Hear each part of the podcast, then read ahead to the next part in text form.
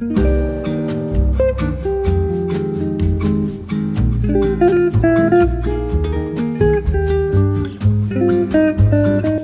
welcome, ladies and gentlemen, to the We're Having a Good Time podcast. My name's Dusty Slay, and I'm here with my wife and co host, Hannah Slay. You're looking sharp, Dusty. Thank you. Thank you. I have my uh, Predators jersey on. Uh, I um, I got this years ago when I did a corporate event for the Preds, uh, the hockey team here in here in Nashville. I did a corporate event for them uh, where I went out uh, uh, and did a show in Bridgestone for just like donors and things like that. And it was a lot of people, but it was just on the floor on on the where the ice would be. We were down there, and uh, I think uh, of of Nateland alum. I think Nate has done that show in the past, and I think Aaron Weber did it after me. Um, and it can be a tough show, but you went. Yeah. It was fun, and they gave me this jersey with my name on the back. And then just this Tuesday, we went to a Preds game. We were invited to go as part of a promo thing for the Netflix special. And me and you went and we took Daisy and we got some box seats and we got another jersey with my name on it. Well, and your name. Slay is on the back. And then um, I got to do an interview with Bally Sports. I did a little at the desk interview, which you can find on Twitter. I should get it off of there and try to share it on my Instagram. Um, you know, uh, and then I did the thing where I wind up the the fan siren. It's to get the fans all fired up. But I was watching the video and looking out at the crowd, and no one seemed to be fired up about it. I didn't really seem to get them amped. But you know, when I was do, I was asking instructions about the thing. I go, which way do I wind it? You know, to make the noise. And she goes, either way will will make it work. And she said, you know, your first couple uh, uh, may have to get it going. So I said, okay. And so when they were like, all right, go, I start winding it and I'm really winding it and it's not going. Mm. So I had to change course and go the other way and it started wind, wind, it started winding, but it's like you make me look like an idiot out here. Or just funny, you know, when you're a comedian doing something funny, you know, everybody probably just thought it was a bit. Yeah, but I don't like bits like that. You don't like being foolish. Yeah, I don't uh, like it feels like that's always what they want a comedian to be is some kind of fool like some kind of idiot out here. And I'm like, "Nah, I'm not the idiot. I'm calling out the idiocy of the world here. I'm not the idiot." So back in the time of kings and queens, you would not have been the court jester. Well, I, I I think that in a way the court jester has been uh, that's been misconstrued. I feel like even the court jester was making fun of things going on in the kingdom. Yeah, he was. Like they would say he was the only one allowed to make fun of the king. Yeah, yeah. So I'm like, even then, it's like you're not the idiot. You're calling out the stupid things. That's what I think. Yeah. And this whole idea of everybody else being so smart and the comedian or the clown being the fool, I think is a real um, a real mistake. Well, you know, self deprecation, I'm sure, was involved with some of the court jesters. um, talent or repertoire. Yeah, you know, and I'm down with a little self dep. Mm. I'm down with making fun of myself enough to be like, hey, we're all in this together, sort of thing, you know, where it's like, I'm not saying only this person's the idiot, but I'm also not saying I'm the idiot. So, do you resent the sort of popular phenotype of the bumbling dad, say, per Homer Simpson? Oh yeah, I mean Homer Simpson. Um, actually, most all TV dads, I'm against. Uh, I feel like a lot of them treat their wives bad. like an Al Bundy sort of situation. I grew up watching Married with Children. He treats his family really bad. Uh, and he, you know, tries to play it off like I treat my family bad because, you know, my life sucks because I was a, you know, a, a great high school quarterback and now I sell shoes for a living. But it's like, that's not your family's fault. And weirdly on that show, they always treated Peggy like he always treated Peggy like she was really unattractive. But I always thought Peggy was very attractive. Yeah, whose wife is dressed like that? Yeah. Day to day. Yeah. That girl's getting up spending three hours on her hair at least. Yeah. And she's got a banging bod. Yeah. I mean, I'm so, I, I feel like I need to give you a little bit more Peggy energy. Well, I just always thought that was weird. And also, there was another show kind of like Married with Children. It was called Hap- Unhappily Ever After, I think, where it had, um, um, you know, Bobcat Goldthwait was like a puppet. And then they had this girl on the Nikki Cox, I think was her name. She was married to Bobcat, and I think left him for uh, another comedian the guy that stole jokes on SNL. Uh, I don't know guy? about that. The blonde guy, he was in Yeah. Jerry Maguire. Yes, that's Uh, who I'm thinking of. Yeah, Yeah, yeah. and um, but I didn't watch that show a lot. But I know on that show, they all the actors would always make it seem like Nikki Cox was really unattractive. Oh, okay. And I was like, well, that's a weird move. And I don't know why they're doing that. But anyway, back to just bad dads. Homer Simpson, uh, the worst kind of dad. Uh, Peter Griffin, the worst kind of dad. Uh, and so many of these dads are like this. You you miss the Carl Winslows, the uh, the uh, Tim Allen. Uh, you know, I think if you go back and watch Tim Allen, he's a little rude to his wife, but I think overall a good dad. Yeah. Um, He's got enough arrogance that he kind of elevates the bumbling dad a little Yeah. bit. Uh, you know, you would say, I mean, you know, uh, uh, you know, if certain things had not come to light, you would obviously highlight Bill Cosby in this. Oh, yeah. What a great TV dad. Uh, Uncle Phil was a great TV dad. yes. Um, the first Vivian, a great mom. yeah, but we'll stay on dads. Oh. Yeah. I mean, and I think so much so that, that this whole sort of I'm a dumb dad guy has sort of trickled into the to the consciousness, collective consciousness enough that it kind of becomes the default of just men out here. Like when they're trying to do a cheesy joke or act a certain way, they'll be like, "Oh, I don't even know how this works." And it's like, Yeah. but you do. And you I- do know how it works. Well, and I think that's it is weird that like that's happened to us. Um, you know, Patrick Duffy in Step by Step, I thought was a good dad. But it's like um, you know, they they it has come into to uh, affect us in a way that it's like, yeah, we do act like men are dumb. And I just think it's weird. I don't think either of the parents should be dumb.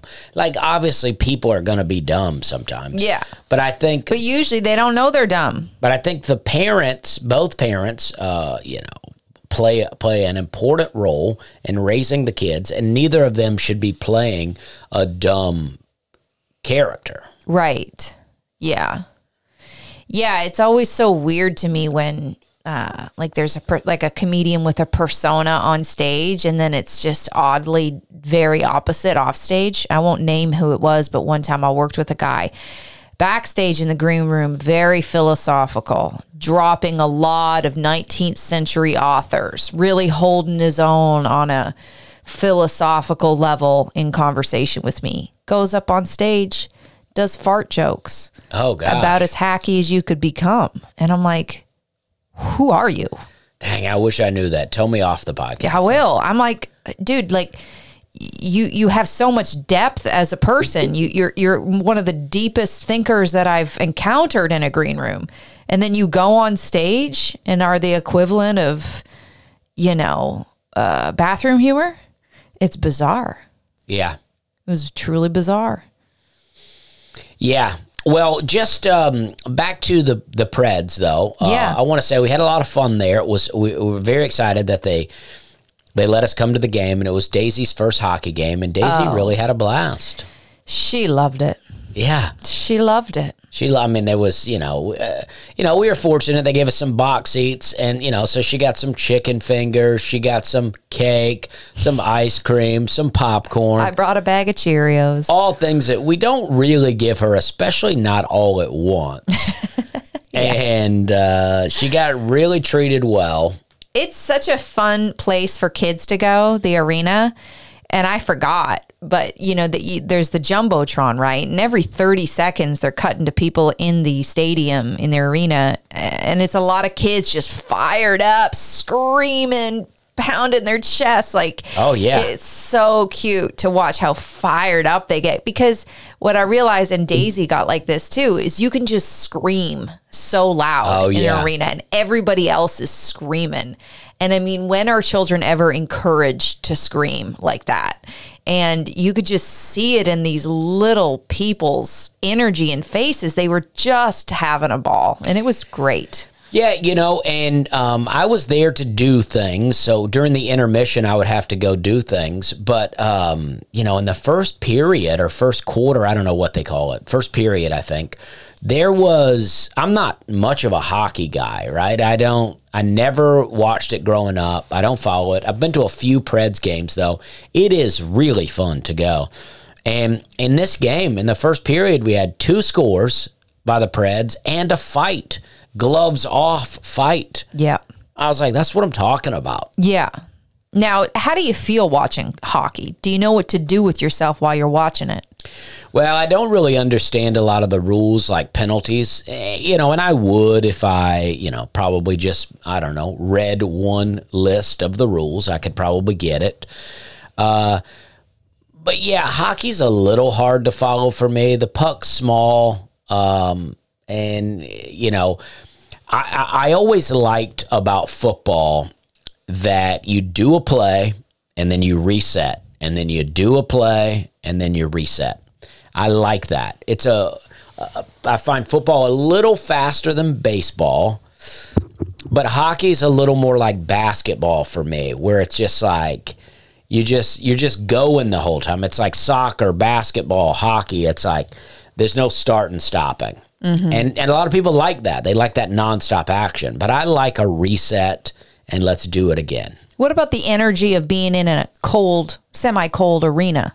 Well, I've always said this. Um, to me, except for football, all sports are best live. All sporting events are best live. Football, on the other hand, is made for TV, in my opinion. It's so good on TV. But whereas every other sport, I might not be into it. I mean, I like tennis if I'm live. Oh, yeah. I mean, tennis, like you really see how hard they work it. Yeah. Way back, my first trip to New York City in 2008 or nine, I believe. I I don't know, maybe even 10. It doesn't matter. Uh, I went to the U.S. Open What? with some friends. Yeah. oh, wow. I saw uh, uh, Nadal play, Rafael Nadal. Okay. One of the Williams sisters, back then, I don't know if it was Venus or Serena, uh, but it was really great. I loved it. I was like, wow, tennis is awesome. Yeah. But on TV, I could, I can do without. Yeah. And so while you were watching the hockey game, and how did you feel about watching people on the skates? Do you ever just stop to think about how do they even do that? Well, yeah, I mean, that, it, it- it's amazing to me that people can even skate. Yeah. I mean, roller skating, I was never very good at. Um, I never tried roller blading. Um, and I was not good at a skateboard. And then just to think that people are just on these skates out there, just getting it. And then to also uh, uh, do that while hitting each other pretty violently. And then they have a stick where they're, you know, hitting the, other than the golf ball, maybe the smallest, you know, quote unquote ball type thing in all of sports. And this little black thing is moving across the ice, r- little rubber puck, very hard, and then just slapping at each other. I mean, there was, you know, obviously it can get deadly. I mean, recently a guy high kicked another guy with his skate on and cut his throat Yeah, that was malicious though. That was that was homicidal. It was awful. And I hope that guy did go to jail. A lot of people were trying to defend it, saying, well, obviously he didn't mean to kill the guy. And it's like, yeah, but he has a razor blade on his shoe and he kicked the guy's neck. Yeah. I I never seen that. I don't even watch a lot of hockey, but uh, I don't think Did it's. you see it? Yeah. Oh, I didn't I didn't look Oh, that it's up. awful. Yeah, I mean, I'm not looking that up though. I- I, I think I got the gist of it just by being explained. Yeah, it's really awful. Yes, that's horrendous. but uh, there's two sports that I don't really, I'm not really into, but I am most impressed by, and that is soccer and hockey. Oh, okay. Uh, I mean, it's like soccer, just the sheer stamina of these men to run up and down this field the whole time is unbelievable. And then hockey, to be able to do all the things you do while also being on skates, pretty unbelievable. Are we ever going to get you on skates? I don't Ice think skates. so. Ice skates. No, I don't think so. Why is that? Well, I don't um I don't have a real desire to be doing it, first off. And uh and then I'm like, well, it's dangerous and there's a learning curve and I have you know, so there's those two things. It's dangerous and there's a learning curve for something that I don't really have a desire to do. I don't know. It's like I'd love to know how to play the guitar, but I don't do it. Yeah. So with skating, it's like I'm not like I'd love to skate. It's so fun though. Yeah, but I'm not all that into fun. Oh, you're not into fun? Nah. Oh, okay. Well, you married the wrong woman. Yeah, I'm not. I mean, I, I enjoy fun to me is like a good conversation and laughing about some stuff. I mean, Okay. that's fun to me. okay. But I'm always like, I know. You like to do things, Dusty, though. You do like to do things. One of the things I like about you is you're always kind of like, let's go to Lowe's. And I never in my Yeah. life would have thought going to Lowe's would be a fun event or the highlight of a day. But when I go to Lowe's with you, we have a blast. we do have a blast. Well, I like building things and I like projects. You know, Yeah. I like getting into stuff. I repotted some plants. Oh, and I got my cuttings. So I have I did cuttings. I think I talked about this, but I cut some some, you know, kind of limbs from my my grandfather's pear tree, from his fig tree that had to be all planted before 1966. And I got the walnut tree, I think, uh, dried up, but I got the pecan tree and I got some of my mom's fig bushes and uh, some grapevines that I grew last year just to see if I could grow more.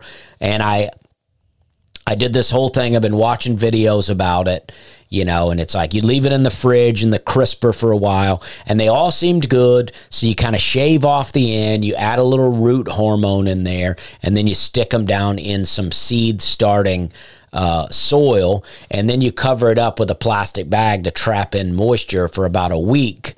And then, uh, you know, and then, you know, it should grow its own roots and then uh, then you'll have your own trees from that from those cuttings. So that's what I'm hoping to do. Really get some figs going, get some get some pears going, and next week we're going to go out to the cabin and check on our trees. I got a guy that's going to come out. I, I've inquired the same guy that built our fence. I'm going to ask him about building some cages around all our trees. I want to do it myself, but it's just extremely time consuming. And I just don't have the time to get out there and build the cages, but I need to get them protected. So I'm going to have to hire out to get it done. Um, but we got a bunch of trees out there. We got pecan trees and walnut trees. And so it's all very exciting. I love these sorts of projects. yeah. There is a learning curve with these too, but it's not a dangerous learning curve. Yeah.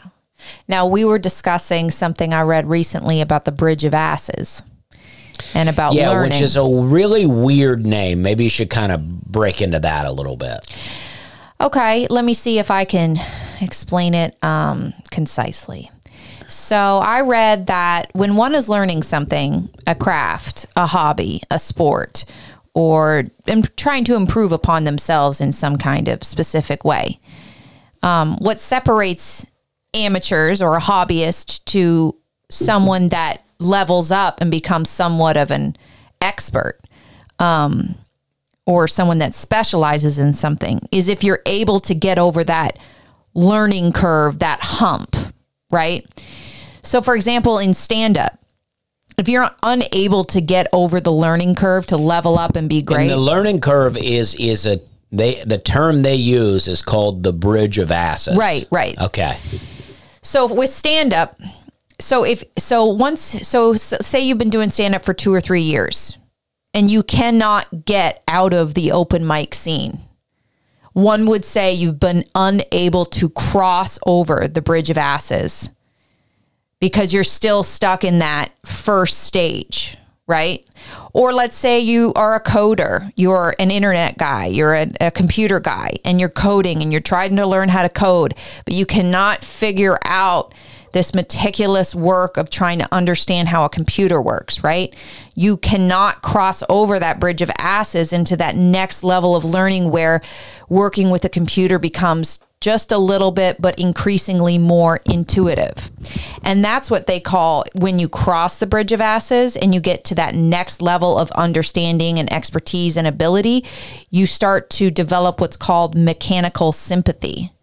And mechanical sympathy is when you intuitively understand your craft so that it's somewhat, somewhat subconscious the way you can approach it or understand things. Like great doctors would have mechanical sympathy when working with patients because the patient can present themselves to the doctor, tell them their symptoms, and the doctor's instincts, along with their built up knowledge and time spent as a doctor, can let them know what they need to do intuitively. Or a great stand up comedian has been doing it, crossed over the bridge of asses into mechanical sympathies so that they know when a great joke lands on them and how to present the joke and how to write the joke and put it together on stage, right? So you want to get to that level of mechanical sympathy where you are like one with your craft. Yeah, and I was saying to Hannah, very well, very well done. Thank you. And I was saying to Hannah, uh, you know, I grew up around a lot of storytellers, a lot of around a lot of joke tellers. I learned a couple of street jokes when I was very young uh, that I was able to tell and able to make people laugh. And I would tell these, you know, I would learn more and more street jokes as it went along, and I was very good at telling them. So. I would say my very first time doing stand up comedy, I was very good at telling the jokes. But so that never was really an issue for me. What was an issue was writing material. I could not write material on my own for a long time. I would seek out the help of one of my friends, John Brennan. For a long time, I was always going to John Brennan. I'm like, let's write some jokes. Let's write some jokes. And I would have some stories written out, and John would help me punch them up and help me do this and help me do that. And it would be able to get me get me through another stand-up routine. And then after John Brennan, I went to my other friend John Ballard. And then I reached a phase with John Ballard where I was like, he was helping me write jokes and helping me tag up things. And then my friend Vince Fabro was helping me add tags and do things like that. And eventually, and it took a long time, eventually I crossed over what you would say the bridge of asses to where I was like able to write my own jokes. Now, I always was taking part of writing my own jokes, but I just I never felt comfortable. I never felt like my jokes were funny enough without working with someone to help punch them up. Mm-hmm. But now I, you know, I really don't work with anyone at all. Once in a while, actually fans will write me messages on Instagram sometimes and say, "Oh, I thought you were going to say this here," or "I thought you were going to do this here," or "What about this idea here?" And then I'll go, "Wow, that's really good," and I'll incorporate that. But but I do I write all my own stuff, and I'm very comfortable with what I'm writing. I can, I mean, I got a joke in my set right now that's like not a good joke, but I've made the fact that it's not a good joke the joke and I just feel very, very good about where I'm at with it. But it, you do have to cross over that to where you're like, I can't keep relying on people to help me write jokes. Now, this was all, you know, 10 years ago or so. So, you know, for 10 years, I have been crossed over this bridge, but it did take me six years to mm-hmm. cross over it. I mean, one might say that, you know, becoming your best self, you have to cross a bridge of asses. You know, you got to fumble along in your youth and figure out what you believe, what you don't believe, what you like, what you don't like. And then you cross over into the mechanical sympathy of knowing who you are and how to exist. Well, yeah, I mean that's a great point. Thank you. Because I've always I, I always think about this because I have a lot of old videos of myself in my twenties. And I also have a good memory to remember who I used to be. And, you know, I was messing around with comedy for a while, but uh, even still, I was, I, I, I desired to be the center of attention everywhere I was at. So I was always loud. I was always loud and talking and making jokes and cussing a lot and being real crude. I thought it was fun to just say like the most outrageous things because that would really make my friends laugh. And I just think how much old me would annoy current me. yes. And uh, yeah, he would. he would. And uh, you know, but I I had to cross over, and for me, crossing over meant quit quit drinking. Uh, because the, as soon as I quit drinking, I really kind of like matured real fast and moved into a new era of my life. But I became comfortable with myself finally. At, at, at 30 years old, I finally became comfortable with who I was. You know, I'd been, you know, I, you know, I messed around with comfort up until that point, but I, you know, I would read, you know, meditation books and and and I, I read a book called The Way of the Peaceful Warrior, which I really liked and I took some yoga classes and I was drinking herbal teas and you know all of these things where I was you know reading poetry and feeling like I was comfortable and artistic but inside not very comfortable. Mm-hmm. Now I finally you know at 30 I started to reach that place. Mm-hmm. That's great. All right, so let's see here. Uh, this weekend, I was in Indianapolis. I went to Helium Comedy Club in Indianapolis. This is my second time at Helium.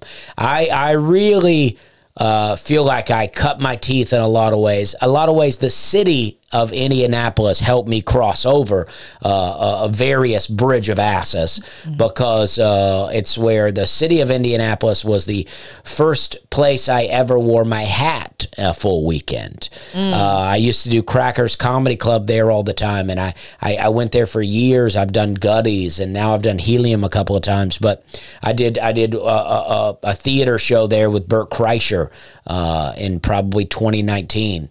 Um, and it's like um, uh, Indianapolis has always been a a cool place for me. Um, and I sold out five shows pretty quickly. And then we added a show. And I don't know that that show completely sold out, but it was very close. It was basically six sold, sold out shows. I mean, we might have fit one or two more people in there, but it was basically six sold out shows uh, and it was incredible. It was really a lot of fun. And Helium is a, you know, a, a corporation and they have several comedy clubs throughout the country. And I'm told that all of the, uh, like, they put these kind of posters on the tables where we'll have coming soon, what comics are coming soon. You know, like here, this one has Rachel Feinstein, Kevin Nealon, Maddie Smith, Adele Givens, Trey Crowder, and they'll also have uh, some of their credits listed. And I'm on this card, and uh, I think this is really funny because this is coming out of Philadelphia. And at this point of me coming to the club, I have now. I would not be doing this if I not, did not sell out the shows because it would seem like I was trashing the club, but because I'm not trashing them. Uh, but I have a, a, one hour Netflix special called Working Man. If you've not seen it, go check it out.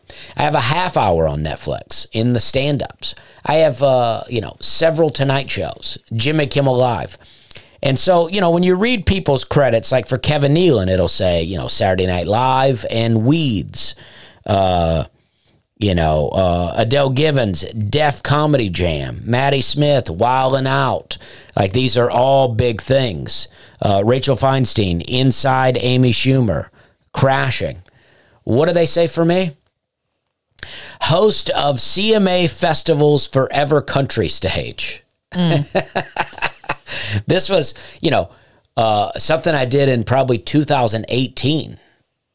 Uh, and it's like, that's not even a credit. Even if I didn't have credits, I would not use that as my credit. That's just something you popped into on like a Sunday afternoon. yeah, it was a daytime thing.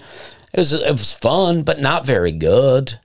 And uh, I just think that's so funny that they use that as my credit. Like, how out of touch are you that you're like, oh, you know what? We're going to put he was the host of.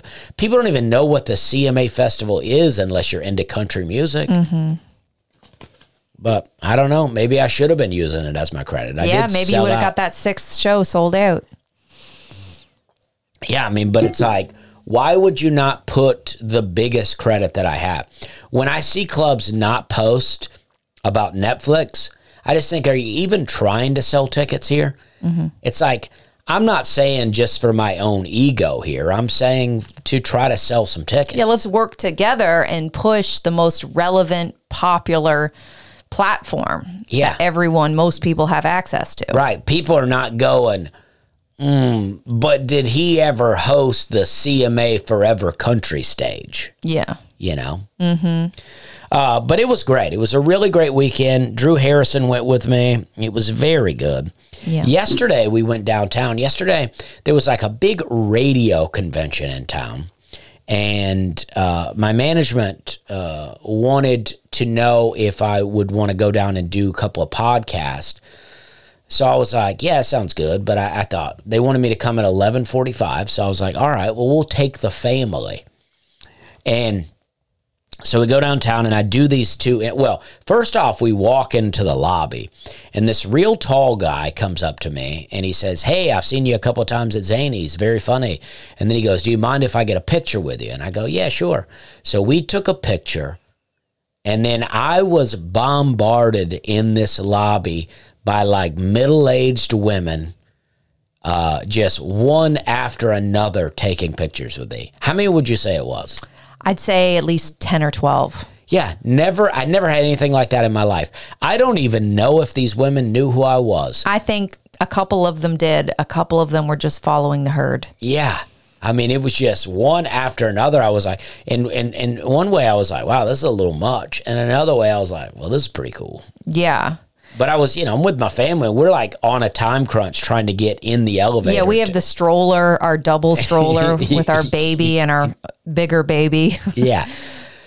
But then we get upstairs and everybody was very nice. I don't even know what podcast I did. I was shuffled around. I went and did a meet and greet with another 10 people. And then uh, I did two five minute podcasts back to back. I was like, I don't even know what these podcasts, they were like financial advisors. And I'm like, and they were asking me if I had financial advice for people. And I do. So I was able to share. But uh, I was like, what is this? Yeah, I asked you how did it go when you came out, and you're like, I don't even know what just happened. yeah. you were dumbfounded. Yeah. But, you know, they were good. They were very nice. And, um, Well, I want to hear about it, but I do have to pee. and then, uh, okay, well, that's, that's really it. And then we, um, then we just proceeded to go downtown. We went to uh, Broadway with the family and just walked up and down Broadway a little bit.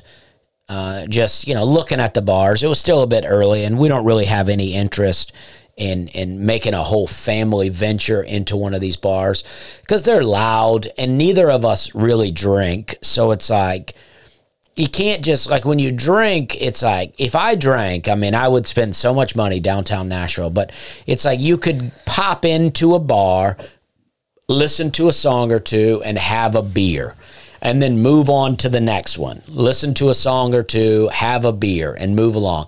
And you could just do that throughout the day. That's something i used to do in charleston and there wasn't even any live music really. We were just bouncing around to bars. But it's like that's something you can do when you drink. But when you don't drink, it's like, wh- what am I going to do? Either bounce around and eat food at everyone, bounce around and drink a Coke at everyone, or just sit there. So it's hard to just, that's why I like a drinking friend. If I have a buddy with me that drinks, then we can pop in and they can have a beer. We do that, me and you. We do, but I'm saying yesterday we had the kids. We didn't really want to do that. Yeah. So, um, so we just kind of we just kind of cruised Broadway. Went into the Apple store. I had a couple of things I wanted to get. Now they've switched all the cords from the regular USB to USB C, and I need some new cubes. So we popped in there. Then we went to what I think is the best thing to happen to downtown Nashville uh, is the Assembly Food Hall that's been added in. Right there in that area, they have a bunch of shops. They have like a Carhartt that I like. Uh, they have some stores that Hannah likes. They have some escalators going up to the Assembly Food Hall. And then in that food hall is just all these basically local restaurants in a food court area. If you go with a group of people, you could all pick a different spot and then eat at your table together. But it's like it's not that expensive. It was we went to 11 bucks for a quarter of a chicken, a salad and one side. I'm like today in today's world that's really not that bad. And I was like this is great and they have escalators and Daisy just wanted to play on the escalators. Me and her, there's three different sets of escalators. Me and her went up and down, up and down for about an hour, I think. We were just all over the place. And it was so fun. She had such a blast. She was just laughing and giggling. And then we ate and went home and we found parking for five hours for 10 bucks.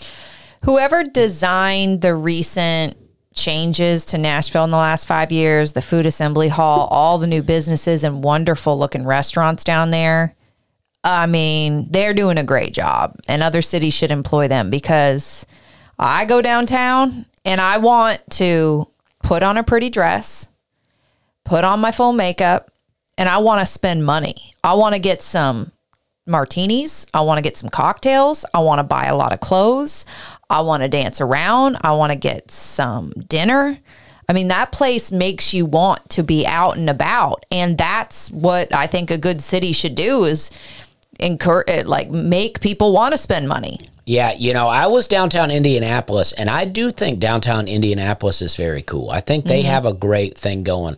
A lot of steakhouses. It feels very fancy down there. It feels it feels big time downtown Indianapolis, but there is nothing like downtown Nashville. It's so cool. I mean, I love it. There's now a Hank Williams Jr. bar coming. There's a Garth Brooks bar coming. Kid Rock's place has always been great. Kid Rock. I mean, it's like there's so many great spots. But the other thing that I think that they're doing right is they're putting in like nice restaurants, like wine bars, martini bars that aren't so like. Mm, hokey or honky tonky, you know, yeah. because there's obviously tons of that, but then there's also just legitimately like nice kind of casual fancy places, which is where you want to go for a nice dinner date or out with some girlfriends. Like, you know, so there's there's a whole expanding vibe downtown and it's it's cool. I'm going out for a birthday dinner next week downtown and I'm excited.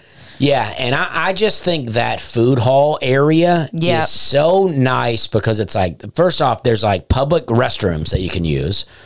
And, which is like so key for a downtown. There's so oh, many yeah. downtowns that I go to. It's like you know, I'm, i had that joke about walking around. Uh, not a joke, but I told the story of walking around uh, um, Maine. What was that? Uh, Port- Portland, Maine, where I like you know, I was in a situation where I really had to use the bathroom mm-hmm. and there was no public restrooms. It's like, I, I, just don't understand. When you have a downtown, it's like, give us some somewhere mm-hmm. that, you know, that you don't have to go in and use a business. And I, I think it's really incredible. I love what they've done there. And um, uh, Hannah had to step away to check on Daisy. Um, I have a couple of emails I'd like to read. Um, I also uh, want to talk about um, Uh, well, Hannah had been talking about AI a little bit, so I hate to start this without her, but I just think what's going on with AI is pretty crazy. Uh, there is, you know, for a little while they were just creating art and creating pictures, and now they're creating like full on realistic video, uh, which is really crazy. When I was in Phoenix the last time, driving around downtown, they had self driving Ubers. Like you could order an Uber and there's no one driving the car. And I don't know if that's AI. I don't know what that is, but it's weird that that's happening. And they are talking about, you know, uh, a lot of people are using AI for art stuff. So you're like needing less artists to paint things and draw things for you. And then, um, uh, you know, uh, you're talking about you were talking about AI and computer programming that you know they're they're needing less and less people for that, and then they're even looking at uh, self-driving diesels, eighteen wheelers, where it's like you know. I'm sure we're far away from that. Hopefully, we are, but would put truck drivers out of business, which is a major, major employer in this country. Yeah, I mean the ethically guided uh, people that work in um, AI or you know the sciences uh, across the world have been calling for uh, countries and corporations to pause AI development because it's uh, it's um, developing at such a high speed now, but it's almost like an arms race of like AI development. Um, and many people that have been the creators of AI and people behind some of the greatest technology that we have currently are calling for a pause. But it's basically impossible to enforce that pause because, okay, say the US agrees to pause for six months. Well, China's not going to pause. So while we're out here, you know, reading the headlines of, you know, whatever disastrous stuff is happening across the world, every day that goes by, there are extremely intelligent coders and programmers developing AI and things I believe are getting a little out of hand, but we don't really know what's happening with it. And so I do think that, you know, one day we're just going to wake up and computers are going to be um, thinking for themselves and um, basically having free will and, uh, and I will have created them so smart that they will, you know, essentially like a Terminator situation. I think AI is demonic. Uh, yeah. That's what I think. And mm-hmm. people think it's hilarious that I think that. Right. But I do think that. Uh, and I don't know what it is. I can't explain it, but it just seems like, I don't know. I just don't know how it's just like getting more intelligent. I feel like it's just slowly revealing its power to us. Yeah, I mean, even in one of the articles I read was he he compared it to an Edenic, like Eden situation, where it's, um, you know, the question of uh, knowing um, the knowledge of good and evil. And humans right now, we don't have the full knowledge of you know good and evil and how it all works. But that's what Eve wanted when she was biting the apple. She wanted to know more, and that's what the serpent promised her. She wanted her. to be like God, right? And so with AI, AI is basically trying to recreate ultimate knowledge, ultimate capabilities. And um, especially with uh, with these glasses now that that the uh, mm-hmm. you know have you seen these virtual reality yeah. type glasses where people are able to with their hands select things that they're seeing through the glasses. Right. And then Elon Musk apparently they have put in Neuralink into one person's brain. Right.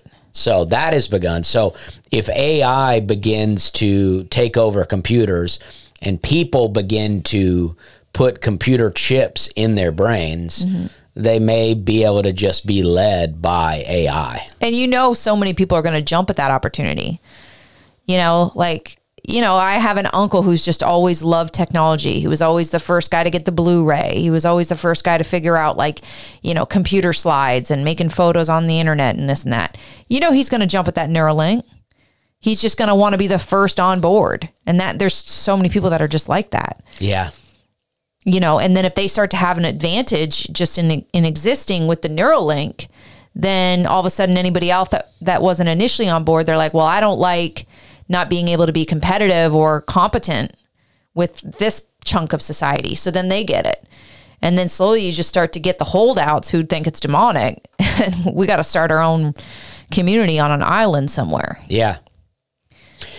Yeah, I mean it's wild. You know, I read I don't know where I talked about this. I did talk about this somewhere and I don't have enough details about it, but they talk about the movie The Matrix that in that movie Neo is actually the bad guy and Agent Smith is the good guy.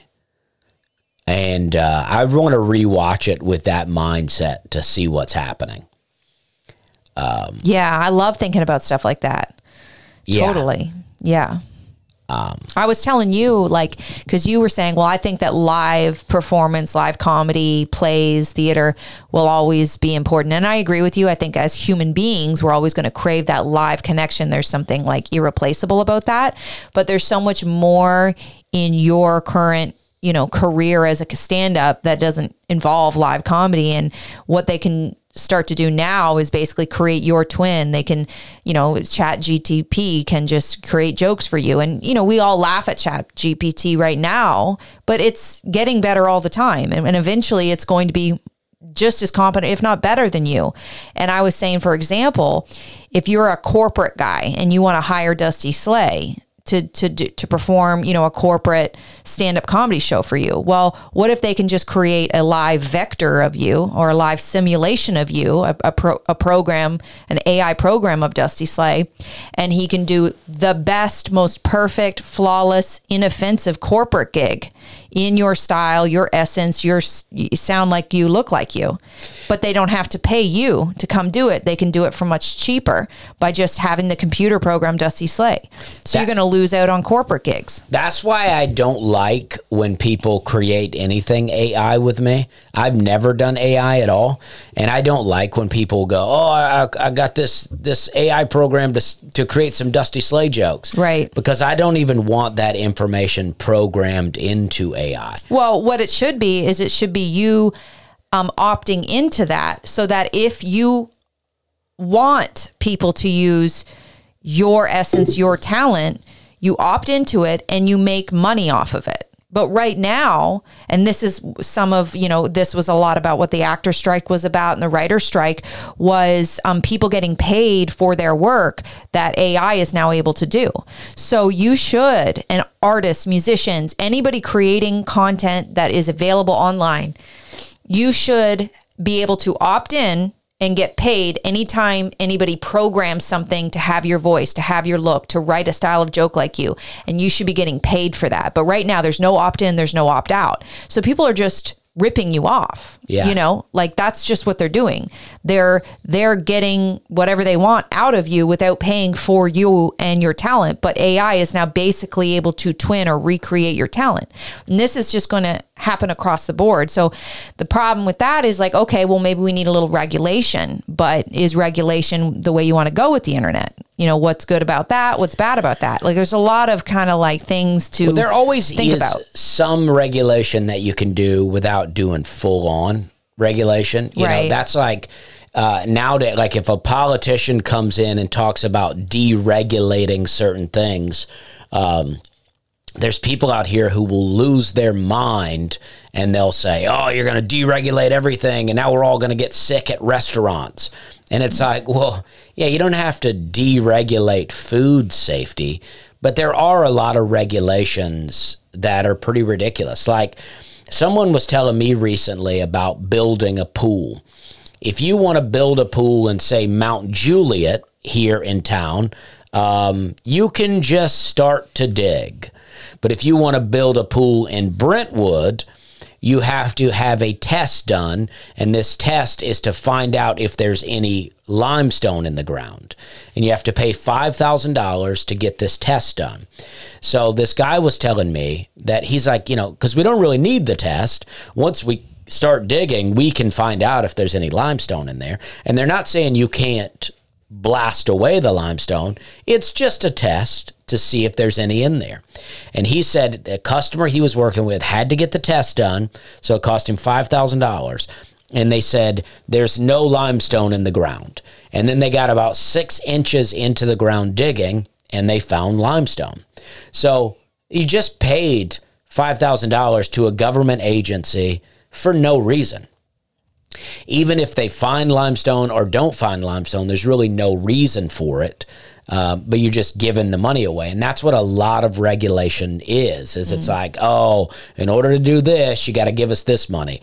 You just like things like a hunting license or a fishing license, or all of these different licenses that you Or have. getting to, a permit for something done on your home. yeah, it's like Well, which is what you just said. yeah, it's like just all of these things are just government regulations where they're making money uh, to just keep you in line. Right. But there's some, obviously, like if you're building a home, you want building codes in place to some degree to make sure that it's safe, make sure that your electrical's safe and that your structure's safe.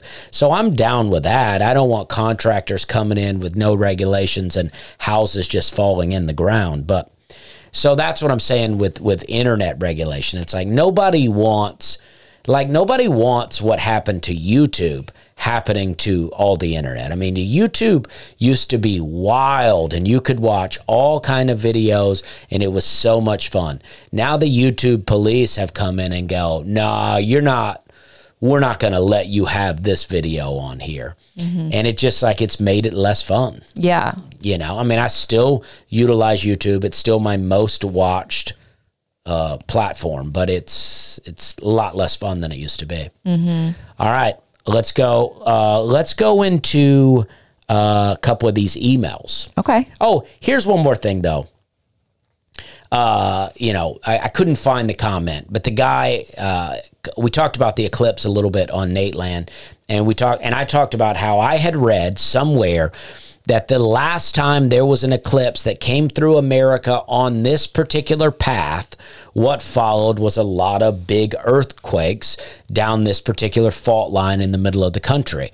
And all I was saying was, that's just something I'm going to be paying attention to and looking out for. And then some guy was like, if if if the uh, if the earthquakes don't come, will Dusty reconsider some of his sources?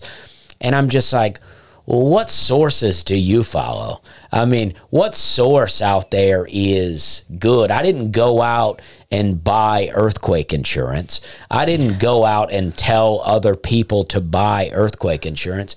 I just heard this and it's something I'm paying attention to. If you don't want to pay attention to it, that's okay. But it's like, what source do you trust? Uh, you know, it's like every mainstream media outlet has lied to us uh, multiple times. And not, oh, we got that wrong, sorry. Like just straight up lies. And so, who do you trust? So, but I, I will say this um, if you look up, uh, you know, um, I looked up, I typed in uh, something like schedule errands uh, for the, you know, after the eclipse or whatever. And, and this is what comes up. It says, now they're saying that there could be a lot of tourism in your area if you live near the path of the uh, eclipse. So here's some ways to plan ahead. Schedule errands and appointments two or three days before the eclipse.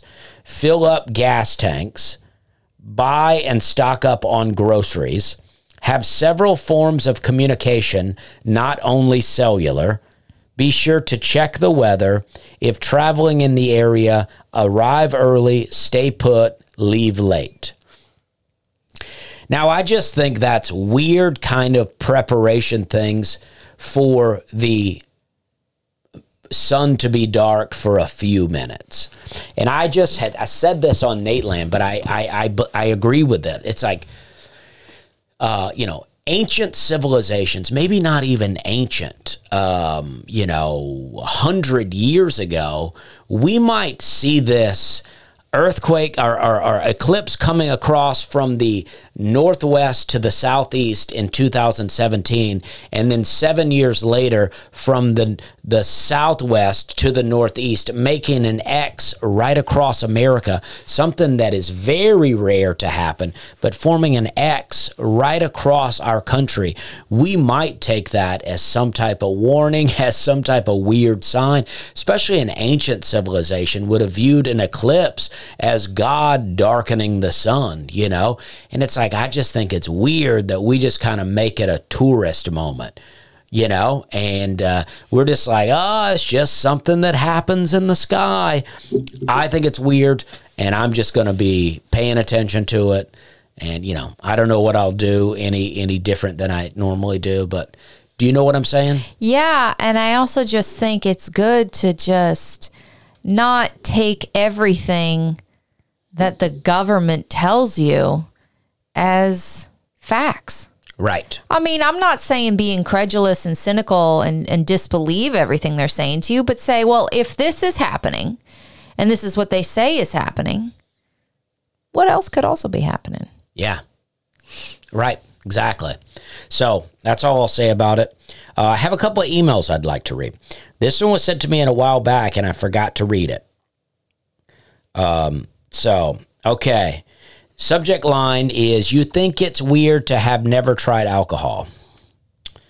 Uh, anyway, um, I do think it's weird. I mean, uh, I don't know. It, it, it's not a question. It's just a statement that he's made at me in the subject line. But I do think it's weird. I, I think it's good. I'm, uh, you know, good for you if you've never done it. But I do think it's weird. All right. It says, Salutations, Mr. Slay. On the last episode of the pod, which would have been a while back, Hannah and you briefly discussed people who have never tried alcohol. I mean, based on the fact that he opened his email with salutations, he definitely never drank or had a woman. Well, let's well, let's see. Uh, come on, dude. You both felt it was weird, and Hannah went on to say it's weird for someone to not only never have tried alcohol, but also never know what it's like to be drunk or even desire to try it. I am that weird person, and I'd like to give my side of why I'm that way. I'm 26 years old, and like you, grew up in a loose Christian home in a trailer park in Alabama. Hmm. However, we differ in that I never touched alcohol or drugs. My father had a couple of drinks when he was young, but never drank past that. My mom, on occasion, had some, but not at the house. So I don't have a traumatic childhood reason for my aversion to alcohol. Sounds like you had just had good parents. Yeah, you just had good parents. Yeah. Uh, my true reason is that uh, all through my life, I saw alcohol slam down society's throat in TV, movies, video games, in public, and the internet. Nowhere was safe to avoid seeing it. Everyone did it, and those who were too young still could wait to be 21 so they could drink. They taught alcohol was fun, and you couldn't have fun without alcohol. It made me bitter and truth be told, I still still am. I saw past it. Yes, God gave us alcohol and it can be good, but rarely it was. Uh, all I was able to see were drunks acting like fools, saying things they regretted, getting into fights, ruining friendships, husbands beating their wives and kids, killing people while driving drunk, being addicted, cheating, etc. The good times people had uh, were while drunk, and this uh, still a sin. I don't know. That sentence didn't make sense, or at least how I read it. The good times people had had were while drunk uh, is sin, basically. Uh, I also know that I have poor self control and would easily become addicted. Not knowing when to stop or wanting to. I will save myself the hassle. I will admit that I have an unhealthy hatred of it. I never had a desire to try it, and I hope to. Oh, Daisy's yelling for us. And I hope to go to deathbed without knowing the taste. I've never been comfortable around it, hearing about it, or seeing it. Um, if I see a girl on a dating app with a drink, I pass on her. Uh, I don't tolerate it and view it as very unattractive. Was this the email I wanted to read? when I tell some people I've never tried it, uh, they think I'm lying, which gets me mad. Uh, a lady friend of mine is from the Sumi tribe in northeastern India. Her culture vilifies alcohol, and many of her family members have never tried it either. It's a far cry from most cultures in the West, at least.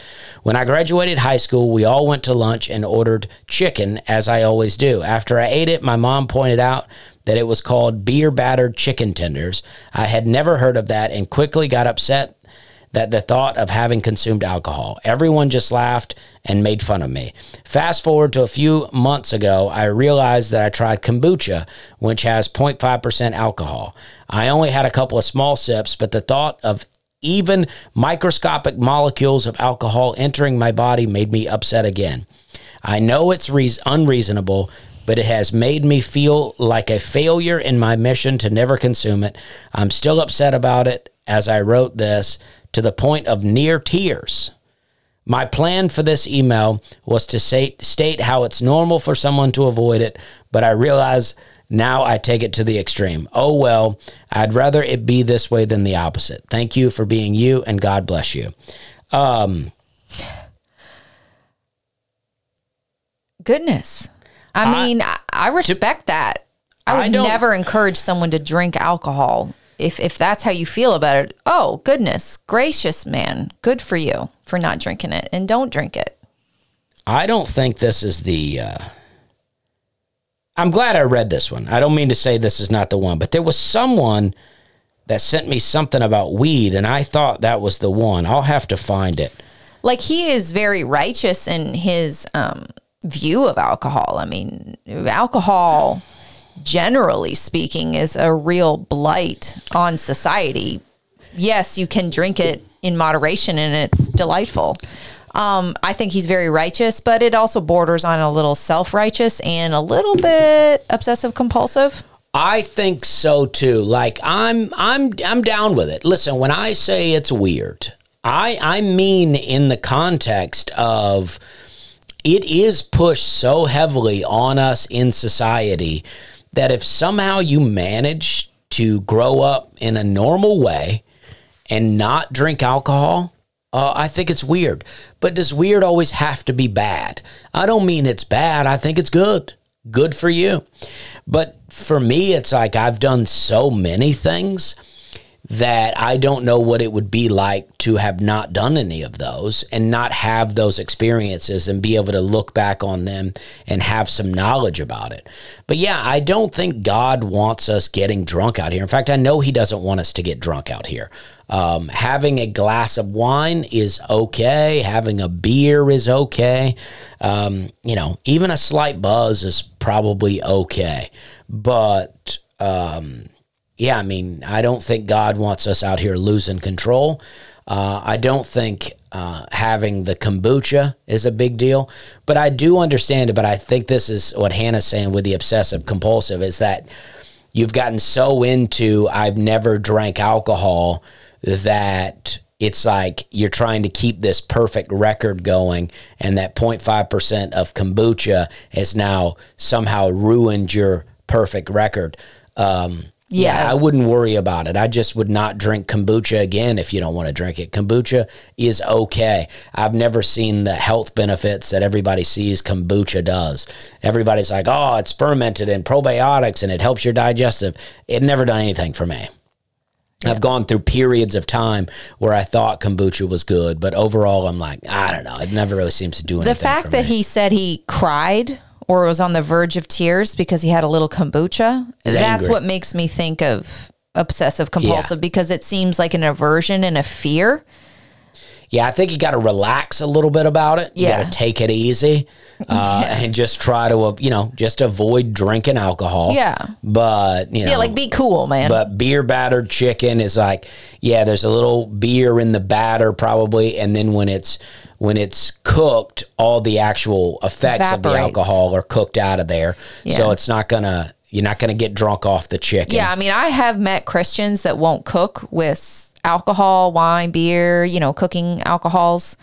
And I don't know what to say because I'm like, yeah, I mean, you, you cook out the alcoholic content. You're not drinking the alcohol, Yeah. you're drinking the flavor. And it's all just fermented things. I mean, you can have fermented vegetables. Like essentially, the pickles that I made by not using dill are essentially fermented cucumbers. There's um, several things. Fermented cabbage is what is that? Fermented cabbage. Bok, no, um, Kimchi? kimchi or yeah stuff like that it's like all that stuff is for soy sauce is fermented soy and actually as far as i know is the only good way to consume soy. Mm-hmm. Um, so I, you know, I I would relax about it. Yeah. I mean, I get it. I mean, I hate when I feel like I've been duped on anything too. Yeah. And I'm like, I don't want to drink alcohol, and people are like, have some kombucha, ha ha ha ha ha, and. I do think it's weird that everybody made fun of you about not wanting to have the beer battered chicken, but it sounds like people are almost trying to come at you about it. Yeah. Like, why would someone, why would your mom tell you that it was beer battered chicken? Like, if she knows you feel this way about it. And parents can do this sort of thing to us. We all think parents are, are always like, we would think that our parents would go, Oh, you don't want to drink? Good for you. That's very good. But chances are, if your parents drink, and then you don't drink, they feel like you're judging them for drinking. Yeah. And maybe you are. Uh, and maybe that's something that you need to reckon with yourself on because Yeah. you can't be judging people out here for drinking. Uh, but And if yeah, your parents have had five divorces, maybe they want to drop some seeds to your first wife to get you to get your first divorce. you know, sometimes there's evil lurking. yeah, I mean, there is, there is. And it's like, so, you know, uh, I would just try to take it easy. Uh, I do think there was a guy talking to me about weed that I wanted to address, but I'll have to save that for another one. I got one more email I'd like to read. Yeah. This is a recent one. And the reason I want to read it is because I had no idea that this was going on. The moment I got vertigo, we looked up a maneuver on YouTube and we found what's known as the Epley maneuver, and it fixed me. Uh, I mean, I was in bed throwing up and Hannah did the maneuver to me. And the first couple of times she did the maneuver, afterwards I would throw up. But then it set me right. So here, here comes one. Uh, I have been fighting the worst vertigo for about two weeks. After going $5,000 in debt to the emergency room and two visits to urgent care with no help, you mentioned this maneuver that helped you, the Epley maneuver, and I just wanted to say thank you. I'm finally able to function normally, and even if it's only temporary, I owe it all to you. Uh, the timing of it coming up on the podcast was impeccable. Well, uh, I appreciate it. Uh, I don't think you owe it all to me, but I, I do appreciate it. Um, I'm happy to share that. So I just wanted to share it for people out here that may be listening. Look up the Epley maneuver on YouTube. It's not medical advice coming from me. I see people on YouTube say this, and I just think that I should say it so people don't sue me. But it worked for me. it worked um, for my dad. It worked for Hannah's dad. Even the chiropractor that I go see, uh, he did the Epley maneuver on me as well. And it's like I've heard of people taking vertigo medication and stuff like that, but I've not needed it. I mean, even the other day, I, I was I was getting a little dizzy around the house. Hannah did the Epley maneuver to me a couple of times, and you know I felt better. So um, you know, it's just something to um, to think about. I also want to say there is a Facebook group called the We're Having a Good Time podcast group that that I'm in. I'm I'm involved in it. I'm in it. Are you in it now? Well, I'm in it, but I don't ever go on Facebook. Okay, so it's like if you go on there and start making fun of me, I will see it. Um, but it's yeah, it's called "We're Having a Good Time" podcast fan page.